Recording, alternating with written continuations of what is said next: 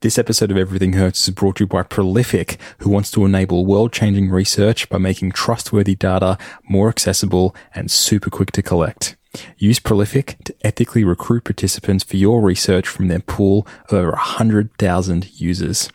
Go to prolific.co forward slash everything hurts to get $50 worth of credit for just $1. That's prolific.co forward slash everything hurts.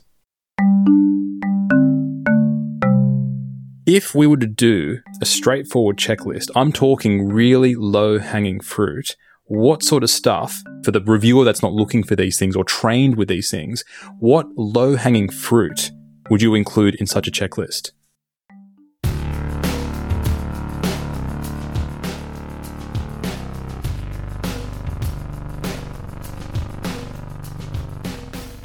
Welcome to Everything Hurts. My name is Dan Quintana from the University of Oslo, and I'm here with James Heathers. I'm here with James Heathers from Northeastern University. How you going, mate? You can tell how I'm going. Very Yeah. poorly. I can I can tell how you're going, but you you failed to notice something. Look at my beautiful face. What happened to your moustache? My moustache. Well, I grew that to annoy people, and then I cut it off immediately because my wife wouldn't look at me. Well, mission successful on Twitter Yeah. at least. Well, this is uh, it, it's it's it's good. It's good to not look like me. Also, look, I always found that very easy. It just sort of comes out of your head. It's more of a pain than anything else to me. I just left it because it's quarantine. But someone referred to me the other day as looking like a fat Santa Claus, and I thought, oh, I should probably cut all, should probably cut all this off. I don't mind, Daniel. Yeah. You've heard the things I say about other people. That's how people talk to me. It's fine. It's also a little bit accurate. just just the wrong season for it. Yeah. Now, oh, with, um, horribly hot. We we have um, recently set up a way that you can send in audio questions. This is on everythinghurts.com. Just follow the links and you can send, uh, previously we've had people do this through, through email, but that can be a little bit clunky.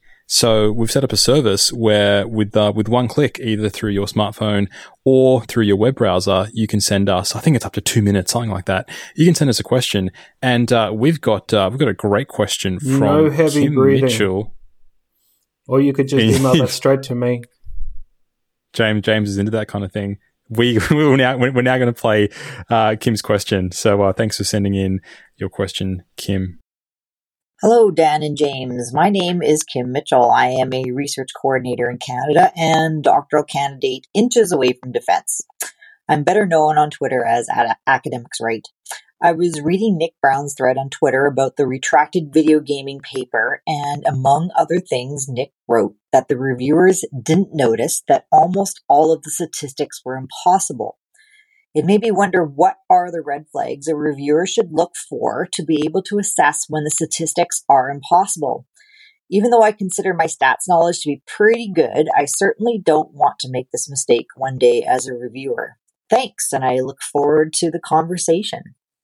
Thanks uh, for your question, Kim. Now this is this is a great one, and before we jump into to our opinions, uh, we're going to also throw this question up, uh, this idea around the role of peer review uh, to the public via Prolific. So we have put together a a brief questionnaire, A very brief, a very brief A- questionnaire. Very brief questionnaire, paying our participants an ethical wage of, I think it's about eight, eight US dollars an hour or the equivalent of eight US dollars an hour. And we're going to recruit 100 participants and we expect, because Prolific is quick, uh, we expect to get some results pretty, pretty fast. And we're also limited, limiting this questionnaire, uh, which is one of the settings within Prolific to people with a university degree. Last week, we went with people who didn't have a university degree. And this week, we've, uh, we're going to flip it around. So I'm going Mm. to log on to the prolific Both for good reasons in context. And for Yes. this one, we need the collegified, col, col, collegial, um, what's the college? College educated sounds so kind of. That's- Did you know that I'm college educated? Also, I'm a member of Mensa, blah, blah, blah. I can't stand that shit. Um, Okay, we are minimally bachelorial. we we are we are online and uh, we're using uh, using about uh, fifty dollars worth of prolific credit. Did you do what what you said? get. Just then, I, I pressed I pressed the button. I thought you had and, to do uh, it like 15 minutes ago. Well, I I'm set up the legitimately question. surprised. I'm so glad they give us money. It's so nice to be able to like take money in good faith from people that you don't want to stab. It's just Yeah, it's such a it's such a relief. I always thought this would be so deeply annoying, and ah, well, it's all. It's go all. on, so yeah, go we'll- on, do your little we- we- podcast. we're, we're going to wait wait for these uh, wait for these questions to responses to roll in. Uh, 50, 50 bucks worth and that is what you get uh, with the with the deal. So you go to prolific.co forward slash everything hurts and for one dollar you can get 50 bucks worth of prolific credit. But back to the uh, back yeah, to the yeah, question yeah, yeah. Shill, shill, shill, shill, shill, shill. yeah, yeah yeah. back to the question at hand. Uh, here's here's I there's there's no point writing a questionnaire like this without some form of pre-registration. Obviously, we're fans of that here because of facts. Now, these questions are really straightforward. Did you add any to the two that I sent you? Uh, what I did was I actually kept two of the questions from previous weeks because I'm interested. Uh, previous week, looking at where you actually see news about scientific research and how many surveys you completed on prolific rel- um, related to um, Corona. So uh, this will be interesting to do the comparison between the two demographic groups. But otherwise, it was just the two questions that uh, that you sent me. Mm, okay. Do we tell people what they say now? Because I want to pre-register, Daniel. All right, let- let- let's let's pre-register. So Okay. the first question is: You've probably heard that scientific publications are peer-reviewed, that is, reviewed by other scientists. In your understanding, which of the following options do you think is done in peer review? These were these were good, James. Um, reviewing the methodology, ensuring the experiment was conducted correctly, reviewing the statistics, uh, ensuring the experiment results were calculated correctly, reviewing the data, ensuring the numbers presented make make sense in context, and review, reviewing the arguments, ensuring the reasoning presented in the paper is correct or valid, reviewing the writing, correcting unclear or indecipherable language, uh, or reviewing the document itself, correcting typographical errors, incorrect margins, incorrect fonts, etc. I couldn't Good resist putting fonts in. Yes, so we have a smorgasbord of things which all sometimes occur in peer review, some more than others. I want to see what people who obviously have some exposure to formal research at some point in their lives think happens in peer review. Now, we can't get a subsample here. So we've just gone the very broad college, whatever it is. Um, now, what I think will happen is if you asked most science, now this is not true for every scientific field. Before I get another half a dozen angry emails from people um, working in computational genetics, it is uncommon, sometimes extremely uncommon, that data is reviewed during peer review. It is not part of the peer review process to interrogate the numbers presented. It's not part of the task. Many of the other things are. Obviously, the ones at the end are a little bit funny. You know, do you look at the margins, um, which is a trope of mine, I suppose. But I want to see if people think that question hidden in the middle is the data reviewed is a thing. Now, I think if you asked an equivalent sample of scientists, is the data reviewed in particular, they would say a lot less positive. There would be a lot less positive responses from people who actually did this. Now, that's my pre registration. What's the second question, Daniel? Second question. Uh, if you hear a scientific study is peer reviewed in a news story, how much do you trust it compared to a non peer reviewed studies? A non peer reviewed study, these are sometimes called preprints or pre publication manuscripts. Now, Right. we've got five different, five options. Yep. Trust Five one options. way versus trust the other way. Um, you could put anything you want. Obviously, this is just sort of like, do you know what it is? It's supposed to have a cachet and represent something. Do we all agree that peer review is the big fancy thing?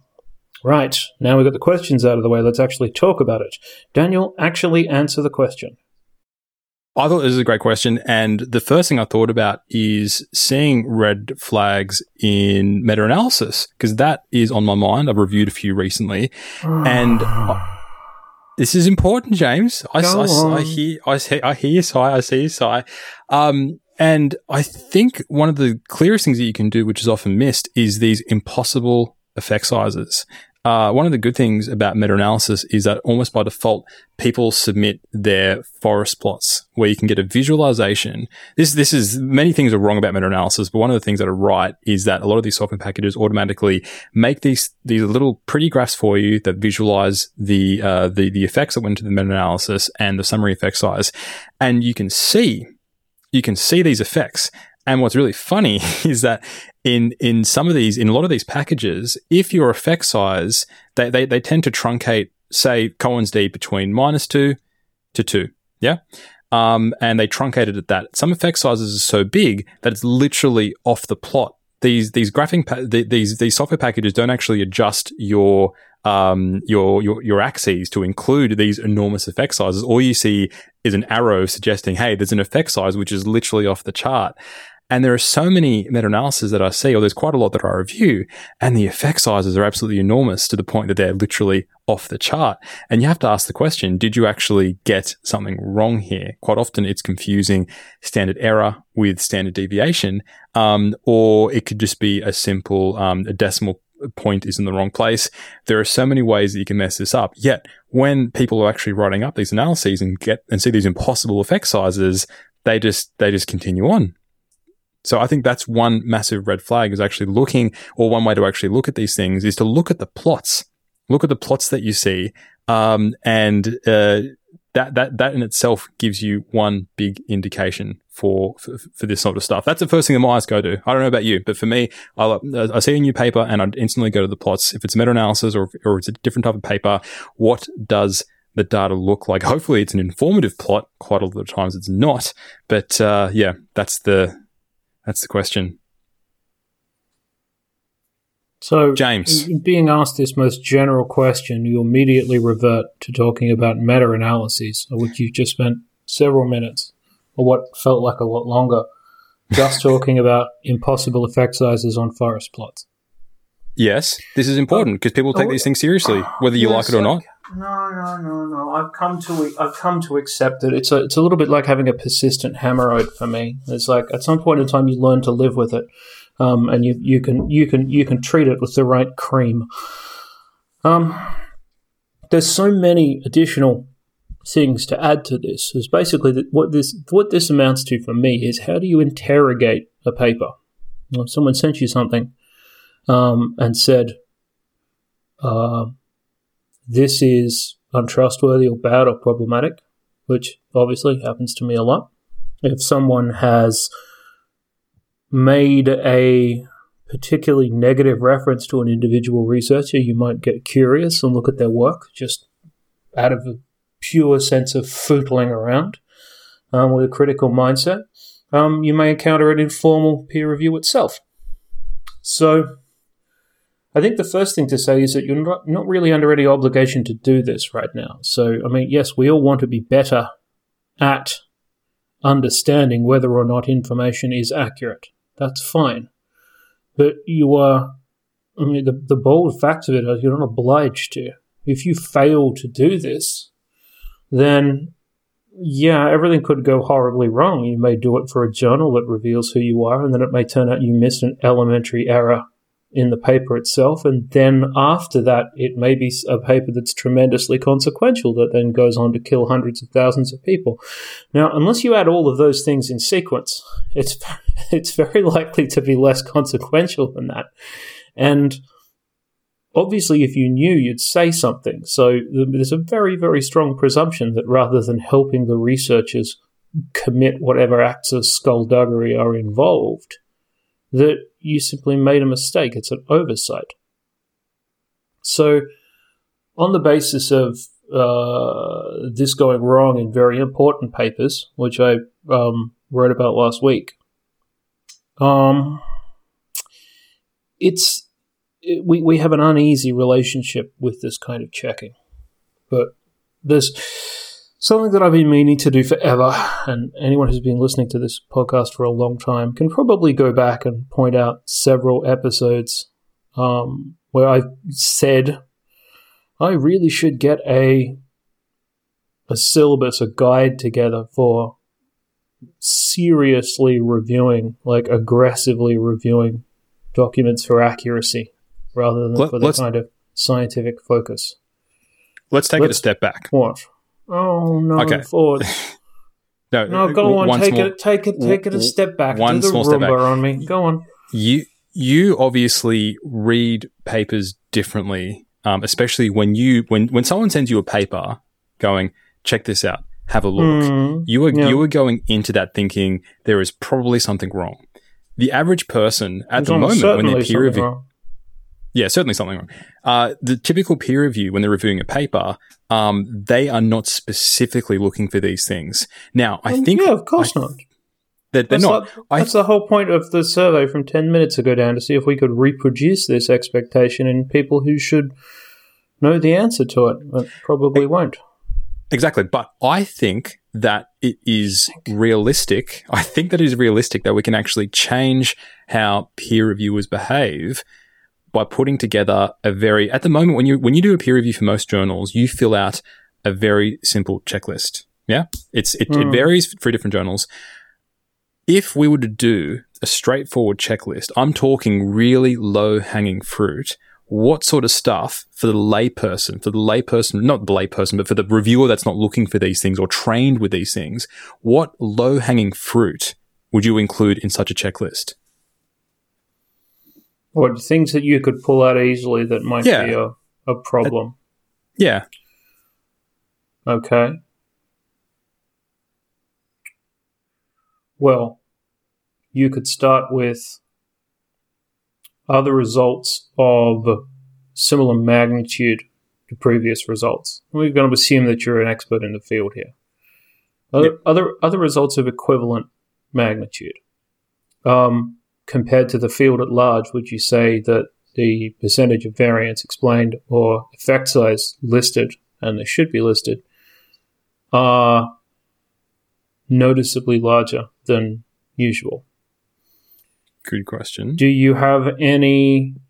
Do you think it's realistic that a study of the size and resource deployment listed in the methods section was conducted as described?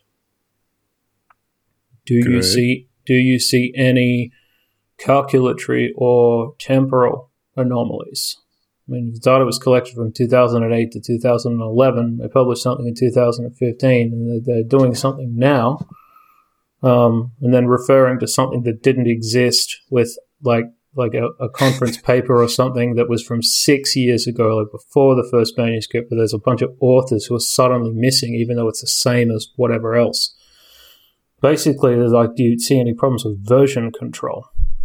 Um, if you want to find anyone who's like retooled someone else's stuff, or if they're throwing people off the paper for being dodgy fuckers and then try to publish it themselves and figure out what it was in retrospect, um, a lot of the time there's like clues in the publication record. Yeah. So things like that are an overview, non-calculatory kind of instruction, and it can be a little bit harder to go deeper than that without talking about specific calculations, because often you need the tools, and you also need a little bit of experience in knowing what to look for. So. Let's talk about this Surgisphere thing the other day Mm. good example. I spent four to six hours trying to break that data set open from the supplementary material. I haven't told anyone because I couldn't figure out to my satisfaction something that was a reasonable statement of what was a problem. I mean, everyone was suspicious of it. Um, that started with how all the hospitals were involved in the first instance, especially when some of them immediately came out and said they weren't. You know, like we're There- using their flag. data, and they come out and go, There's your "No, flag." you're not." So that's a problem. I mean, the fact that it was um, kind of impossible or incredibly unlikely from first principles was one thing, but the data was too neat. Um, and there were features in it that were extremely sort of uniform. Um, now, the thing that I hadn't reckoned on was that the implied sample sizes obviously play merry hell with your ability to um, make determinations based on p values. And unfortunately, the methods that I chose before, excuse me, methods that I chose before I gave up in disgust and anger um, were p value based methods. That's not necessarily a problem in context. We don't need to get into the p value thing here, but I mean, generally, when a technique finds something and it uh, it, it makes sense to question the authors or the journal more. When you get p equals 1 e to the minus 20, you go, Hmm. You don't have to go, oh, yes, but if we've used the correct method, it would only be fucking uh, 5 e to the minus 13, which is nowhere near as bad. They're both terrible. Um, they're that, heuristic that... methods, so that's what happens. So the point is, Dan, I didn't get anywhere with that. Well, there's all this other mounting evidence, you know, it would have been a much bigger part of the story. I had to go. Uh, I had to hmm. go at some some related stuff. I tried to jailbreak some of the data from the um, some of the data from the age cohorts. Tried to jailbreak that. Um, hugely computationally annoying task. Um, that didn't work either. We, just, we never talk about the failures to do these things. So here's the when it comes to the like, so let's say you reviewed something like that. Oh, high profile fuck ups. I mean, I'm sure these reviewers are like, what what were you doing on uh, Tuesday last week, Karen? Nothing reading a book, I was not participating in that horrible failure of governance at all. Why do you ask? Um, you know, we, they'll be hanging the damn heads. I, I think it's more important to realize that a lot of other people would not have would, would, would not have suddenly turned up on this. Everyone flatters themselves that if it was them in that situation, they definitely would have spotted it. And it's like, well, yeah. I tell you what, um, hope, hopefully, the Lancet ends up having a punked program and we'll send you a fake paper in five years and we'll see how good you are, motherfucker. Because, um, yeah, it's not the the problem is at the center of it. And you say, well, let's interrogate this thing. Is that your presumptions, the critical space that you occupy in your mind, are different. If you're going to punch something up because you think there's something really terribly wrong with it, that is a completely different way of thinking than I'm going to review this. Because if you're going to do that, and you think there's a serious presumption it would mean you would have to do that, you're not in a space where you're thinking about the ideas. Does it make sense to use that test? Does it make sense to collect that many data points? You don't give a fuck. You're looking through it going, what, what invalidates the calculatory basis of this? Yeah. Now, without a kindly alien cutting every scientist's head open and sticking new brains in that think that's appropriate and doable, or a serious rethink of how we understand what a manuscript is, this is not going to happen much. It can happen more. We can build tools for it, and they will probably change people's behavior. But the idea that you're going to turn up by fiat and decide that there's new complicated tasks a lot of people won't understand for peer review isn't going to happen. What? So it's also, I mean, this is, I, I don't particularly enjoy telling you that story because it would have been much cooler if I'd found something. And, yeah. You know, I would have been a, a few days Exclusive. in front of the other people. It would have been a cool story, but it didn't happen. And, you know, I was just left sweating into the couch cushions, like wondering which assumption to, and then, you know, I just ran out That's of energy. That's a nasty image. Huh? Look, what, I was angry. One thing, angry, sweat. Yeah, angry sweat. Angry. That's, that's the worst kind of sweat. One thing that strikes me is that you would think that a venue like the Lancet would have. I, I assumed they had statistical consultants that run the ruler over their papers. I thought these top, top, top journals had this. So either they didn't do it or the stats person had fallen asleep for this particular paper. Well, but Dan, that, were the were the statistics wrong? The p values were unusual. Were they wrong? It's okay. really hard to get up into someone's grill and go, that's unlikely, and that means I don't trust you. That is not something you can always do. And when you do it, it's not always something that you can get away with. Right? That is Mm, that okay, is okay. not it's not a simple thing to do. When someone finds something really great, when your response is "No, you didn't," "No, you didn't," you horrible foreigner, justify yourself. That's not the appropriate response. I mean, there's Look, but- obviously situations where it's the right response, but it's not socially normative, is it? Yeah, but I mean, we do have facilities within peer review to actually raise these things with the editor. Or I I quite like that some journals have this thing that at the end of peer review, all the peer reviewers get together and discuss. eLife does this, and Nature Human Behavior sometimes does this as well, where they get together. And I like this because in many circumstances, it's very hard to find someone that's qualified both in the subject area, but also in methodology and statistics.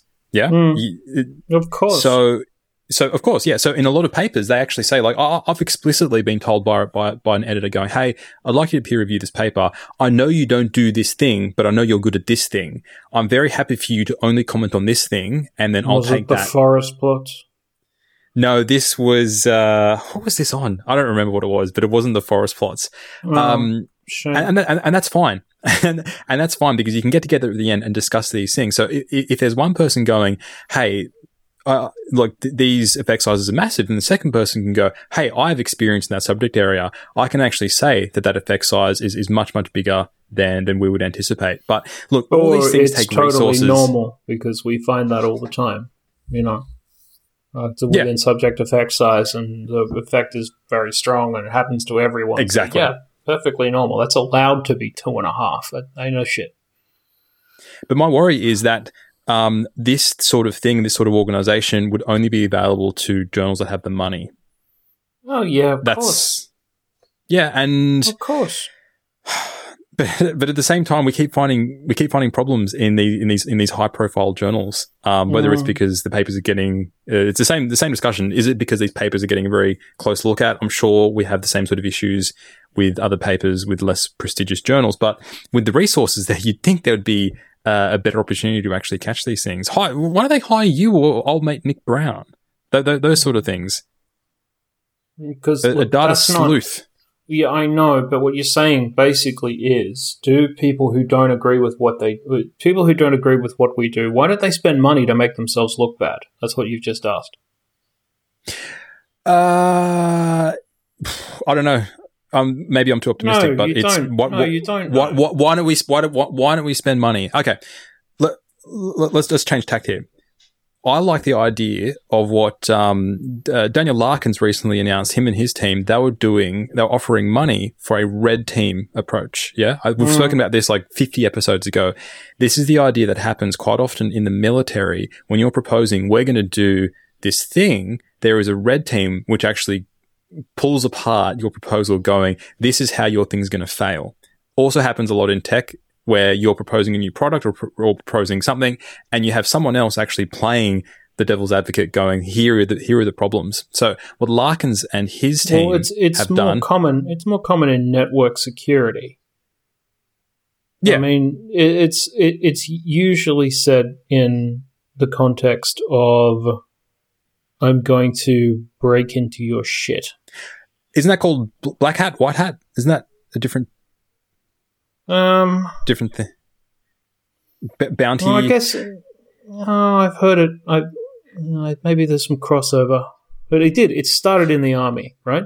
yeah, yeah, yeah. It's it's a military. so this is a great this is a great proposal and they're putting up money and I think is going to charity. I'm not, I'm not too sure. Um, uh, Ruben Arslan has also done something similar with one of his papers out of his own po- was it was it ICO? Somebody did that out of, out of their own pocket going here here is my data here is my scripts.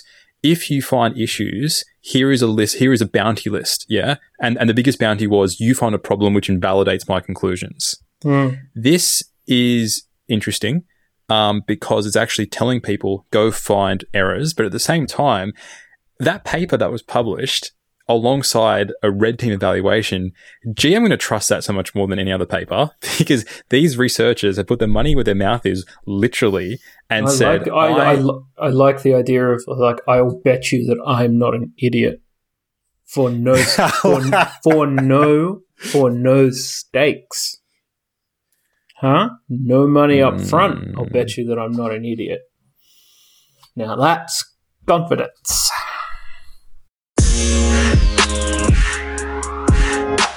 Is two episodes of Everything Hurts not enough for you? Well, you should become one of our patrons. In return for supporting the show for $5 a month, you'll get a bonus episode every month.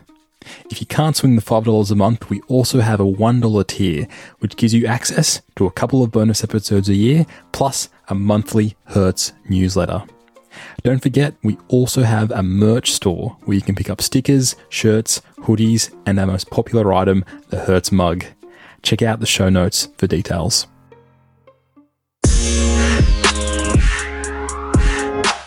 This seems really difficult and almost insurmountable for a way for journals to actually fix this. So the other way is we could, that is that we can actually uh, incentivize scientists to do this, and I think this is one potential way. Of course, this is there's an equity thing. Not every lab has the money to put up, you know, a hundred bucks to say, "Come find my errors." But maybe I, I don't know, but I, I, think this is a more realistic way, actually putting the onus, not the onus, but but but putting this in the hands of the researchers to go. I want to find errors, and I'm willing. I'm, w- I'm willing to let people find errors in my work, and I want to improve my work. And um, I, I, don't know if there should be a badge for this, um, but basically, knowing that this study was red teamed, um, I want to red team my stuff. I think it's a great idea. Well, it is. Do you know what it is that a lot of other things aren't? It's fun that has more in common with the interrogative mindset that I'd understand of reviewing something critically than anything else. Um, it's actually quite engaging. Um, it doesn't feel like you're slogging through the same old shit for the millionth time. It's it's a it's it's a good time. So that's what you want. What I want is something different, and I would like prestige venues to choose an online platform where data in a database and the calculations that are present in the document are linked together to a YouTube. Obviously, uh, obviously Jupyter is the is the potential like the, the, the frontline choice, but could be any fuck thing you like. I would like them to say we only now support publications that come in this particular format. Or even if we're going to water that down a bit, this is now the primo class of paper. Where everything, when it says here's the mean on the thing, the mean is calculated from the database. There is either mouse over or click over code to show you what that is. You can click it and then you can go to how it's actually calculated from where the fields and the data are. Now, I can already hear the whinging. Oh, data's too big for that. Yet, obviously, there's Oh, you're not you're not dealing with you know, MRI. Everyone's like oh, MRI. Yeah, yeah. Yeah, yeah, yeah, yeah, yeah, yeah, yeah. But look, there's possible. There's intermediate solutions for things like that. There's all sorts of things. Now, that for review, that for review would be mandatory because you have to put all the data in front of people. All the things have to be calculated. It can't be fucking ad hoc. It has to be it has to be there, it has to be presented. Now, if you absolutely must hide your data, and that was obviously the problem with this recent Lancet paper, is that the co authors said, send us the data, and he wouldn't, the fellow is in a lot of trouble now, wouldn't send the data to the co authors. Now, I've seen this happen half a dozen times in other projects. When you won't send the data to a co author, 100% of the time, in my experience, mm. that's resulted in further problems for the owner of the mm. data set. 100% of the time. The moment you, where you have three researchers, A, B, and C, and B and C say to A, hey, uh, we need to see the data for our paper. And A goes, no, I don't want to, or I lost it, or why, the fuck, why the fuck am I still talking to you, Karen and Dave? I don't like either of your dumb faces. Um, when that happens and they won't share, because I mean, this is if someone's under the pump, like someone else who's involved can check it, even if they're biased. Know, they make sure that it exists, they look through it. I would like that integrated unit within. Well, I mean, and this, and it's, it's not even a radical proposal. It still looks like a journal article. It still behaves like a journal article. It just has dynamic elements and it has a back end. And I would like that to be the statement of everything's available for inspection here, and it's it's linked together, and it's easy to navigate, and it doesn't fuck with anyone's preconceptions too badly. Have you tried making one of these things? Um, I've seen other people who've made them.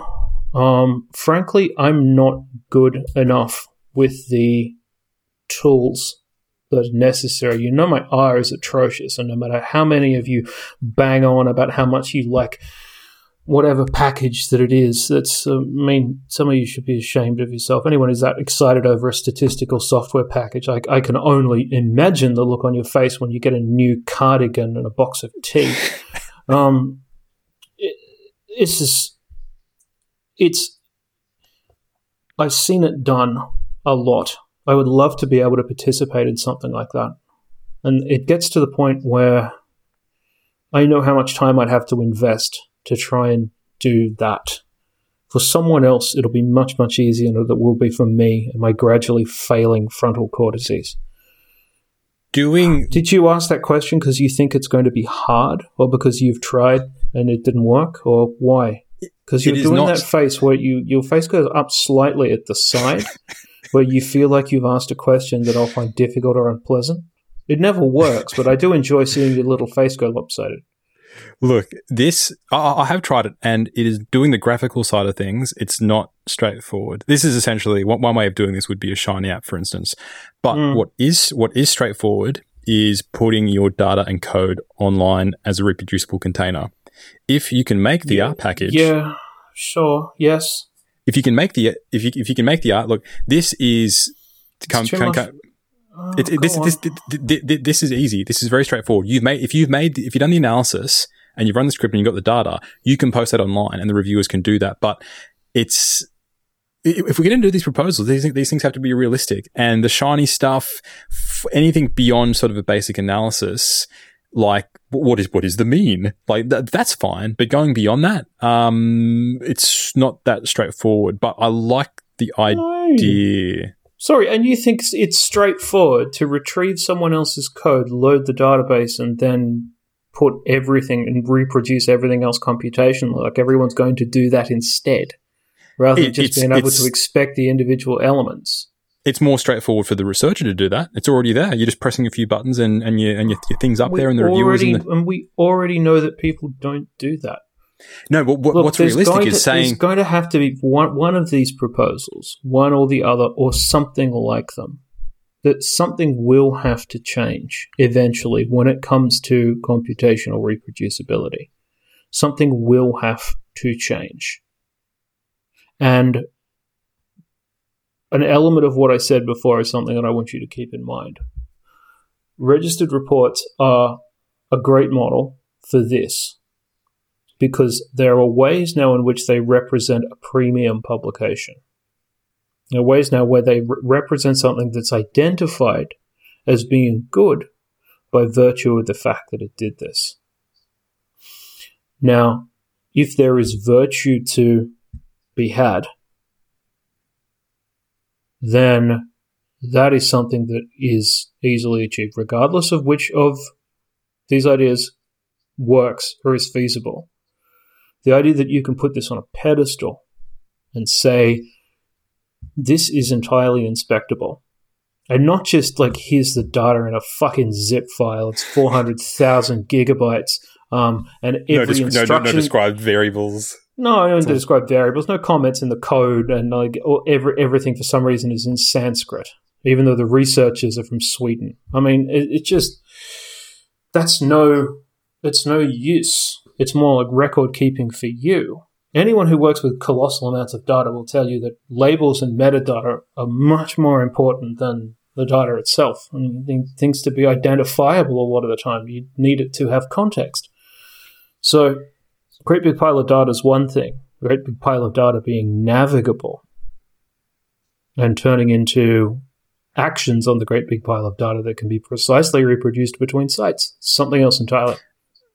Well, the code, if you run it, should step by step go through what was reported in the paper. But we are running out of time. We we got to get back to our responses for oh. the for the from the public. Well, yes, we, I was expecting you to close with that, Daniel. Do you want to tell us yes. what happened? Yeah, so we we recruited 100 people um, within the space of the episode. We uh, I- I think How it took about how long did half it an take? hour. About half an it's, hour to it's a very that. short survey, so maybe people don't feel like it was worth their time. Maybe we should come up with longer ones in future. Two, I don't know, yeah, but this look, is a two minute one. So Hundred people in half an hour. I guess they just sort of get out of the way. Tick, tick, tick. Now let's let's go through um, the highest level of education. Um, this we, we had a, a lot of grad, almost fifty percent had graduate degrees, um, and Mm. uh, the Well, rest uh, about forty percent had undergraduate degrees, and we had about uh, eight with uh, doctorates. So th- th- there's there you go, good good Oh, mix yeah. on the on the prolifics. Uh, age uh, majority eighteen to thirty, yeah. Um, Okay. Everyone passed the attention check. That is also good. Well done. Well done. Okay, for the first question, um, uh, in your understanding, which of the following options do you think is done in peer review? Okay, so you, I'm assuming you have the questions in front of you, James. Um, Mm. the what do you think had the most responses out of all the options there? Um, okay, well, let's tell people what they are briefly. It was methodology, statistics, data, arguments, writing, copy editing. Yes. Um, I think most people would have said arguments more than anything else. That came second. Bollocks. That was very close. Um, then was it methodology? That was first. Yes. Right. Are you going to tell me what they were percentage wise? Yeah, so um, uh, 82% of people uh, s- said methodology. Uh, 78 said arguments. Uh, we had 75% reviewing the statistics. That's uh, reviewing the data was 73%. Ooh, there, wow, optim- optimistic. Ah, got it. Gee, we should break that down by, by the doctorate, the, the, the doctoral students. Reviewing the writing, um, thirty-five percent, which is which is quite interesting because a lot of the peer reviews that I get are like, um, oh, have, have you considered writing the sentence this way? In- Um, I would I would say that's over. That is, in general, if there's comments left, there's almost always a comment on the writing, and Okay. there's almost always one of these areas that's missing. And obviously, it's usually data. But you said seventy three percent of people think that data is reviewed in peer review. Yes, these. There's no way they all work from the specific. They are, are all engaged in the specific subfields where that's actually true. No, no, no way at all. That Uh, uh, we got our common misconception, Dan. We did it, and we had it. twenty percent reviewing the document itself. Okay, next question. Hmm. Um, uh, if you hear a scientific study is peer reviewed in a news story, how much do you trust it compared to a non-peer reviewed study? Okay, Hmm. what do you what do you think uh, was the winner out of all these things? I think the modal response was a little more. that would be correct. So, forty-five percent trust peer review, a little more than Mhm. non-peer review. Uh, Thirty-two, a lot more. Lot. Um, and then we had uh, thirteen percent, uh, about the same. Interesting. Probably Mhm. our doctoral students, maybe. Gee, we should have broken that down. And then um, um, uh, about sort of nine percent, ten percent um, Mm. trust peer review, less or a lot less. Some cynics in there, James. Um, yeah, well, I mean, it is a little bit of a Kahneman kind of question um, because, I mean, for it to be much less trustworthy, peer review would actually have to take something away. A completely different class of manuscript would have to. So I don't think anyone really thinks that's the case. I mean, obviously there's screw ups, but Yeah. yeah, that's uh, I wanted to go a little bit Danny K on that one and see what happened. And yeah, that's about what you'd expect. But I mean, that's interesting because less than a third of people said a lot more. Yeah. This is our premium special fancy thing that we use to make sure science is accurate. How many of you think it makes papers a lot better? Less than a third. They read your Guardian. They read your Guardian article, mate. They certainly did not. Um, and uh, and uh, for the final question, um, this is uh, we asked this question last time. How many surveys have you completed on Prolific that included questions on the impact of coronavirus on your psychological health? And it's a bit different. Uh, there was some big numbers last episode. This one, um, Mm. seventy, almost seventy percent, one to ten. So Yeah. it seems like this demographic is responding or doing less of these surveys. So I there think, you go. I think that there are uh, uh, there's preferential sampling of um uh, people who are more like typical community members rather than the digitally always on you have a degree Sure. white kind of collar motherfuckers. This is um, Yeah. they're going for, you know, what do the plumbers think? What do Yeah. the what do the the critical care nurses think? Um, oh, hang on, I've got great degrees. What am I talking about? They Um, do, yeah, James. I'm just honestly, my my brain's just bouncing between buildings in the neighborhood and thinking of who works in them. I'm, yeah, I got a cup of coffee behind me. I haven't managed to drink because Dan yells at me if I drink on the podcast. the, the, mouth, the mouth, the mouth, mouth sounds. oh dear, me, me and the mouth sounds. He's getting at me for chewing. and the mouth. I feel like sharing some chews with people now, but I'm not going to. I am a That, benevolent. that's for our um our patrons, James. The the, the, Mhm. the, the super secret uh, tier. Oh, We're wrap super- up for today's secret Tier, Yes, that's not that's not twenty minutes of hostile tier. shit we couldn't fit into the public discussion. It's just Yeah. twenty minutes of Yeah. me chewing. And Yeah, six ASMR. incredibly strange perverts who log on to hear that. but you know, it is good to keep people happy. It is good. Yeah, people have their preferences. Look, th- th- thanks, thanks, Kim, for sending in your audio question. If you have any audio questions, um, send them in. Go to our website, follow the links, follow the links in our show notes. Thanks to Prolific for supporting the show and supporting the survey. This lightning fast and high Yes. quality data that we got. Uh, big shout out to Prolific. And we and we got our result, Daniel. We did. We, we got our result. This, this is this is brilliant. We are going to be back again soon. We have lined up uh, an amazing guest, this uh, a fantastic guest who who isn't in the biobehavioral sciences, but I think we're going to learn a ton from uh, from this special guest that will be coming along that that will be coming up soon. I like the way you heavy Until then- mysteried that, but yes, it, it will be a good one. He's not just saying that because he feels endlessly self promotional as usual. It will actually be pretty good. It will be it will be very good. Thanks for listening to the show. Uh, we'll be back again soon with more Everything Hertz. See ya. Remember, we love you, but the government knows where you live.